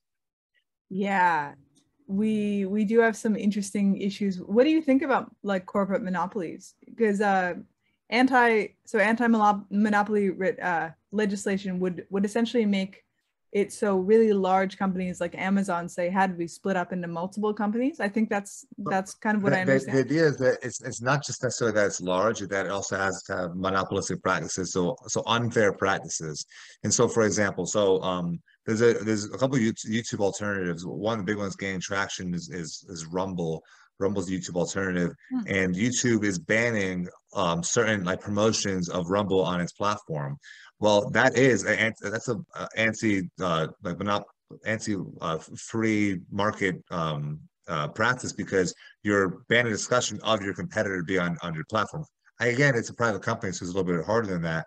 Whenever you act in a way like so, like Microsoft got in trouble back in the day because they um, had Windows 95 in their computers and they would only sell computers or they, they worked out deals with companies that, that they had to have Windows 95 installed. I forgot exactly what it was. Mm. But we've done this in the past. We haven't had any big antitrust lawsuits um, recently. However, the European Union has been going after companies and, and tech companies and fining them for privacy concerns, and they're doing these antitrust things over there. How it would work with these tech companies, I don't know, because you hear a lot of people saying like um, when um, Standard Oil from uh, the, the, the Rockefeller fortune, um, uh, the biggest oil company in the world, when they got split up, I think it was the 1930s, they split up into like 12 different oil companies, right? But that's not Mhm. going to work with Facebook. You can't split up Facebook into 12 different companies because if people are just going to flock to one of them, right? So it doesn't really work. I mean, if I was dictator, my second time saying it today, you can tell I really want to be a dictator. If I was a dictator, I would just ban social media. Just ban it. I think ban a, also a, even YouTube. Think, I don't consider YouTube social media, yeah. um, but I'm talking about Facebook, Twitter, TikTok. I think those are all extremely negative things for society because it takes our our play just like fast food. And I'm not saying we should ban fast food just yet. Um, no, I don't think we should ban fast food. But just like fast food plays in our uh, kind of like primitive desire for um, uh, meat and sugar and salt. Um, social media uh, companies uh, play on our inherent desire for social acceptance and social conformity. And when it comes to the public square, which is, this has become, it just starts to to completely get pockets of different ideas in society and then it completely um, uh, separates people. Like the right and the left are getting farther and farther apart. People are getting trapped into their own little bubbles of the whole of the internet, and ideas are becoming more extreme because we want that social acceptance. Um, not to mention that we're all addicted to our phones, um, not just our phones, but the apps, right? I'm sure. I mean, you're a better person than me if you haven't, but lots of people can, can recognize that feeling where you're doing something, all of a sudden you're on Facebook, like, how this happened? How am I on yeah. Facebook right now? How, I clicked on this on my phone, right? So we all recognize that feeling because they play on this inherent primitive weakness of ours. And there should be some sort of government regulation against companies doing this. Again, I know my, my joke before was that if you take my argument so far, you'd also ban fast food and stuff. So like it's not like an absolute principle. It's more like we need to balance these things. To me, social media doesn't have any benefits. Um, it um, uh, or any benefits that even come close to the negatives it has in society. Mm. I should mm. say. It has a lot of benefits if you're using it correctly. I mean, it, oh, so it, I think if you're creating content, uh, it has a lot of benefits. It has tons of benefits because you're it's making money. businesses to, to advertise, right? Like yeah. you reach a lot of people. It targets interests extremely well. 100%. That's true. It yeah. does. And I mean, I'm trying to think because I use, I guess Reddit would be my main platform. And even so, it's not super social. Like you don't, I guess you talk to people, but you don't communicate directly. But um, like Reddit is it's like candy. Like I just scroll through until I find that dopamine hit of of like an yeah. interesting fact or something. And now that I, you know, when I when I really think back to it, it's like the amount of time that I spent on Reddit versus the amount of useful information I've gained is quite low. I mean, I, I could get a ton of information from a book. I know what I'm getting. Uh, it's yeah. it's it's relevant to my life, but Reddit is somehow like a lottery, like a, a dopamine hit. What do you think about like uh, kind of like so- soccer versus basketball? It's like if you want to celebrate every point in basketball, you're celebrating a lot. But in soccer, it's a big build up when he finds it. It's like, yeah, the score, or I found this piece of information. It's a huge hit. Then you go on to the next one. You're, you're searching for it. No, I understand. I think that there's a balance when it comes to that again because Reddit isn't social media in the same way Facebook is. Um, and the, I think the biggest thing is that the, the feeds are a little bit different. Um, and correct me if I'm wrong because I haven't maybe ever been on Reddit, maybe like you know, like in terms of like having an account and all that. But like it, like I don't know, Reddit targets your interest in a way, and then um, uh, puts people into different communities. I guess they do subreddits. Absolutely. Maybe yeah. it's just maybe it's just as bad. No, I'm talking. No, I'm explaining myself. Um, maybe I mean since I haven't used it, maybe some subtle points, but but I wasn't talking about all social media, but but yeah, definitely a lot of it is as inherently negative. At least Reddit is supposed to be all that information. No, it's it's it's uh again, it's kind of what you make it. Like I've kind of gone through my social media feed and been like, okay, so I want positive shit. Like I want useful yeah. stuff. One of my favorite subreddits that's uh, a little bit controversial, but whatever. It's uh, I mean, it's not really. It's called Red Pill Women, and it's like mm-hmm. strategies for getting married. And then it's it's it's an awesome. It's it's just a great subreddit. It's like um. Yeah, and it sounds like a good to, thing yeah it's it's great. It's it's also like how to be a good wife to your husband and like you know it's it's just i've i've had so many really useful pieces of advice and tips from that and that's kind of i think probably one of my most frequented subreddits. But it, it's and, like and um go on. Mm-hmm. no sorry you can continue. Oh yeah. It's like uh i mean some of the best some of the best uh advice there is for marriage for instance is just like hey if you're a woman um this is something I don't see women necessarily doing as much as I think they should. But it's like uh, you better like tone down on what you're asking for in a man. like, for instance, for me like intelligence is huge and so it's like okay so if i want intel you know i'm already with a person it's amazing but when i was looking it was like okay so i want intelligence and so i need to forfeit like if he's bald i i can't i can't make that a selection criteria. If he's not six foot i can't make that a selection criteria. Like if he doesn't have exactly the job i would like him to have you know i can't i need to forfeit that because uh, values are so important. And like it really made me prioritize values. And even just the way they talk is um they they talk about the man as the the captain of the relationship and then the woman is the like the first mate and so the first mate is super important super valuable but she's not the leader she's not the one who's like executing on the the um she's not telling everyone what to do and like kind of controlling the environment but she's bringing new information she's keeping the ship clean. I don't know. She's doing a bunch of really important stuff, and you need both. Um, but yeah, yeah I mean, I, I, think yeah, go on. I, I, I think that the um the issue that a lot of women are finding is that it's like I think that all women naturally desire a leader and desire a man who can provide them with security and comfort. The issue is, is that we're creating a society of men who aren't ready to fill that role. And so like if you're a woman, like, okay, well, I'm I'm ready to be um submissive in a relationship for the right leader mm-hmm. right? Someone who could make me feel comfortable being the best mate or whatever the first mate, whatever the term was, but they're not necessarily finding that in, the, in society. Or it's, or, it's, or it's hard to know if you're finding that leader because you really can't just trust anybody to be the captain of the ship. And that ends up being the hard part. Um, I think that's what we were saying before about like you know Tony now what you're looking for is that if you're if you're dating um and again since women date up and you find okay I dated that guy extremely successful that guy extremely attractive. Say that guy extremely funny, right? And then when you're dating someone new, you're comparing them, of course, because we're all humans. We're comparing to people we've dated in the past, and you go, "Oh, he's not as smart as that one, though." It's like, I don't know if he's going to be right for me. He's not as attractive as this. Well, again, you're not gonna find everything all in one, right? But after dating for a while, you start to kind of feel that way, where it's like you know you're, you're comparing past relationships. The more you date, the more you start to compare, looking for something that doesn't exist. Mm. Oh, that's so true. I think um I think you're right in that a lot of men aren't taking on leadership roles, but I, I think um, as a woman, you have the ability to at least help him take on a leadership role in a bunch of ways. Like, for instance, just letting him decide on different shit. Like one one is um in the there's this book called The Surrendered Wife, which is kind of the red pill women like it's it's one of the books that they always recommend. And um in she says like if your husband's driving don't tell him where like what route to take. If he knows where he's going don't like try to control his shit all the time you know? If if he's definitely taking a wrong turn and he's going the wrong way like maybe let him know right? Let him know like give him the information if he doesn't have the information. But if he already has the information let him do what he's doing. It's it's just in so women many have ways. uh yeah. women have not learned the example from their mothers who maybe never knew the example of how to talk to men. So the classic example i give is that woman, if you're if you're cold, you don't tell your husband, "Can you make the thermostat lower?" You say, "I'm cold." Yeah. Right. Because you say, "I'm cold. Oh, it's chilly in here." Then the husband's like, "Oh, I can go and satisfy her. I can go do this," and then they go do this, and then he feels good by himself. If you tell a man to go do that, he's not going to feel good about himself. Men don't like being told what to do yeah. right? And so if you suggest things in a way men do naturally i mean a good man maybe maybe some girls out there don't have this in their partner but yeah. a good man wants to satisfy their partner. And so if you provide them with things that would satisfy you in a way that's not telling them then they will try to satisfy it. Yeah. And so it's really important. Learning how to communicate in that way for sure.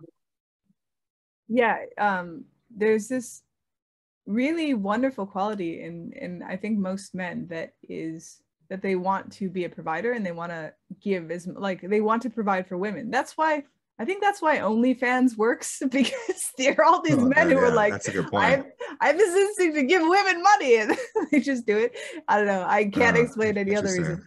But um that's happens a, I've never I've never understood why that that that that that that works. The OnlyFans how to have a consumer base, but I think that's the best explanation I heard actually. Is I that they have nothing else to kind of provide, so they want to find someone to care for, and you get this whole entire. And I'm sure the girls at OnlyFans know how to play it up, and then um, you know they feel like, oh, I'm the support system, right?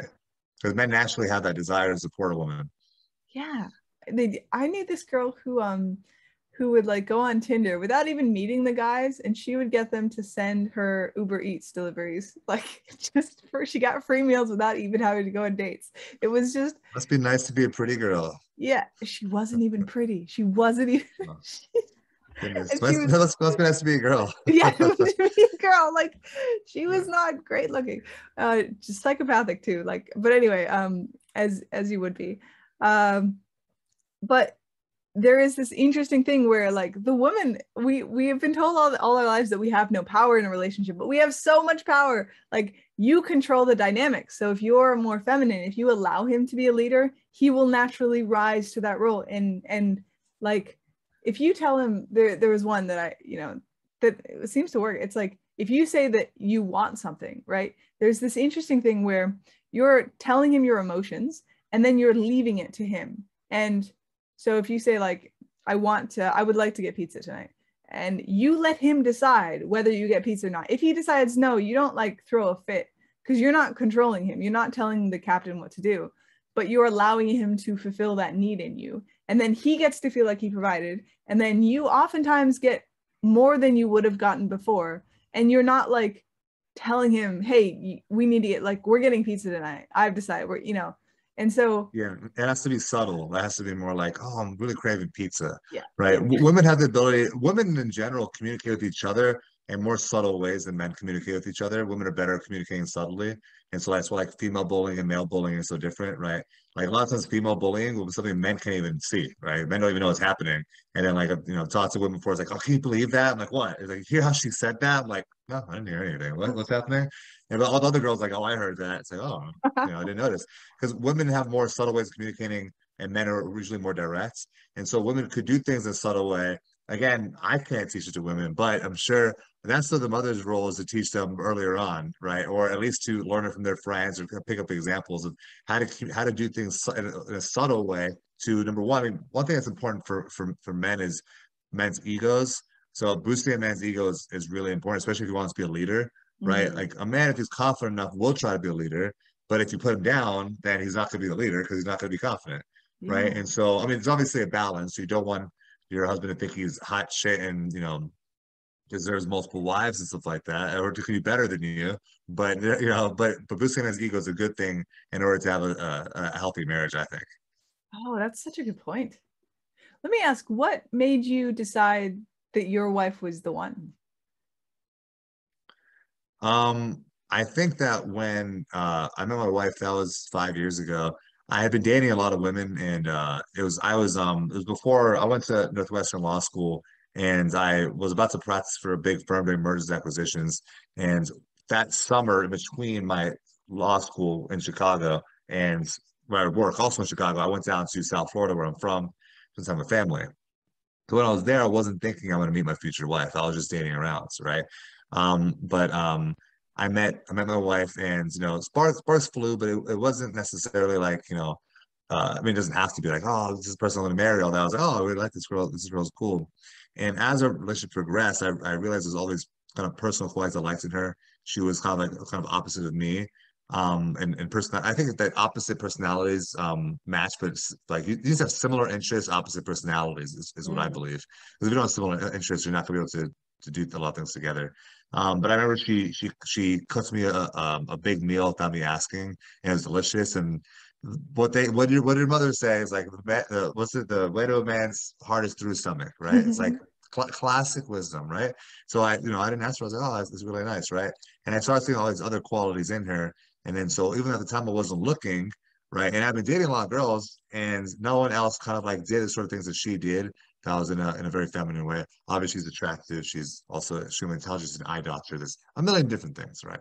Um, but I, I saw these things and I wanted to pursue it past that, right? And then as um our relationship progressed, right, the reason why I ended up wanting to marry her is I could see her being that person in my future. One of the most attractive things to, to most men, attracted to me, is um is a woman who looks like who who you know would be good with children. That's an extremely attractive quality. The most unattractive thing I could I could hear is a woman going, "Ugh, I don't know if I want kids." That's like the most the biggest turnoff ever.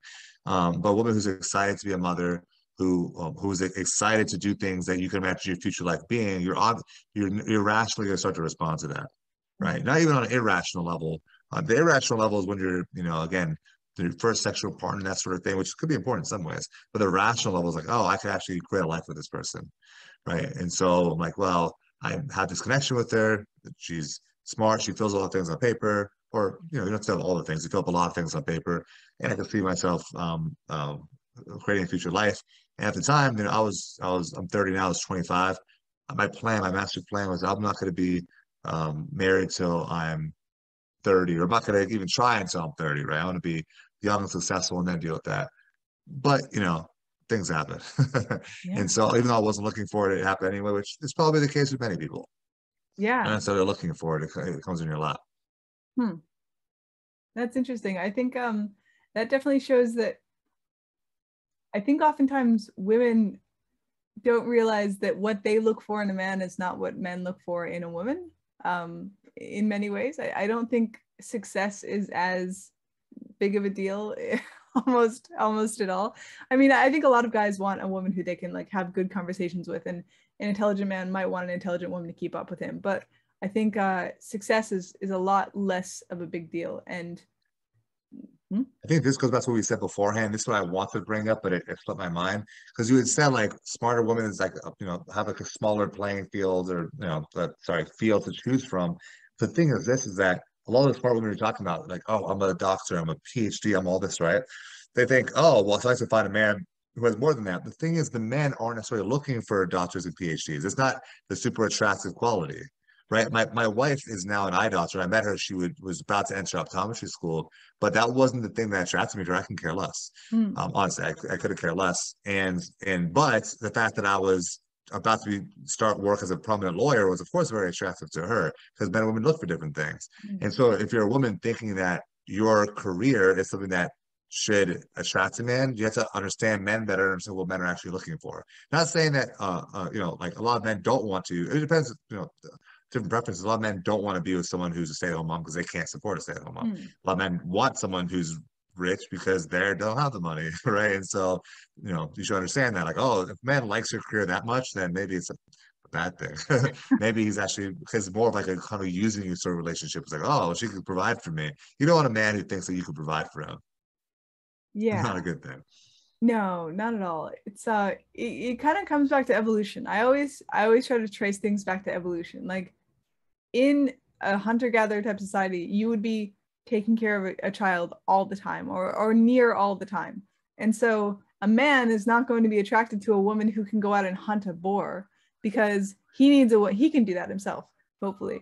Uh, he's attracted to a woman who can take care of a child and and like deal with domestic duties and relate to people well and and help him you know achieve good status in a society. Like he's he's attracted to a number of more um i guess personality type of things and also visual looks cues. yeah uh, for sure visual cues i mean obviously visual cues you want someone who's young who can you want someone who can bear you 10 babies rather than someone who can bear you one baby like someone who's know. not going to die in childbirth right which is also yeah. visual cue like yeah. wider hips that sort of thing mm. yeah those things exist for a reason right someone who, who could feed your young mm. yeah yeah who can feed you yeah yeah who can feed you yeah for, yeah it's a big yeah big deal um it's interesting i wonder what facial feature like facial faces are so important but i have no idea why i i don't know why yeah. that would play into like health I, I wonder that line. The only thing I can really think of is well, facial symmetry apparently is a good indicator of other genes.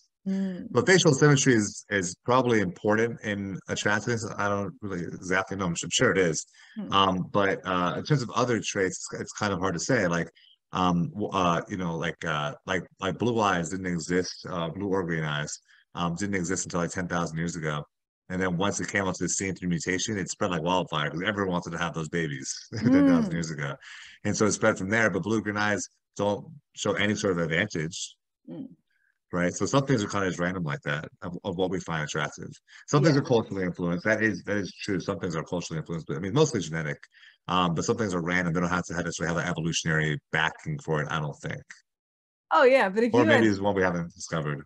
If everyone had brown eyes and you saw someone blue eyes, you'd be like, "Oh, they're a god. Like they they have been touched by the gods." And then you would just yeah, Yeah. want to have kids with them. That, that What if you, sense. what if you saw some what if you saw someone red eyes though?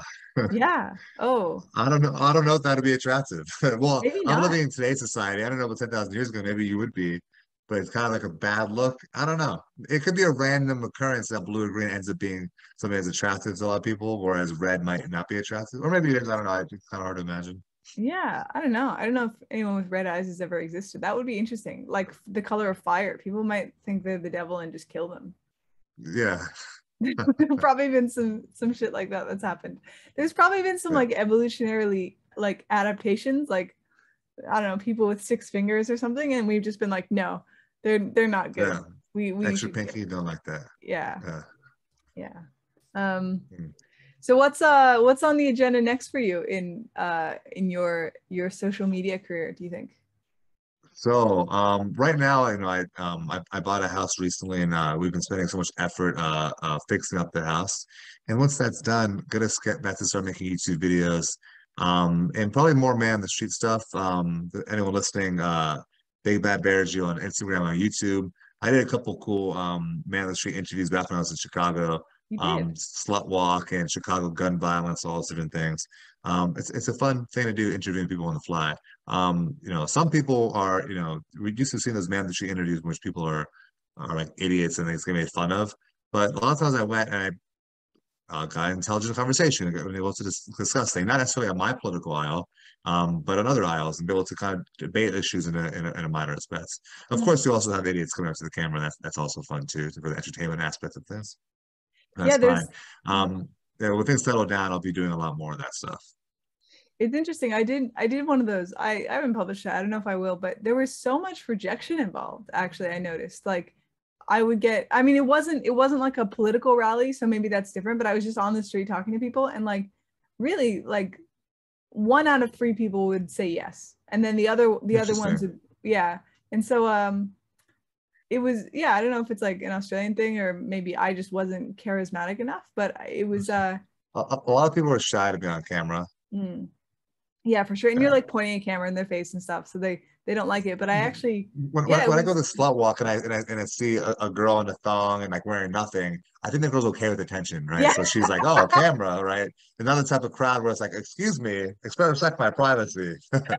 so it's, it's a little bit different. male attention. Wow. Yeah, yeah. That's uh that's kind of a given for sure. All right. Mm. Uh, I think I'll I think I'll end it there. Thank you so much for coming on. It was great. Until next time. Thanks for Yeah, having me. this is awesome. See you later. Bye.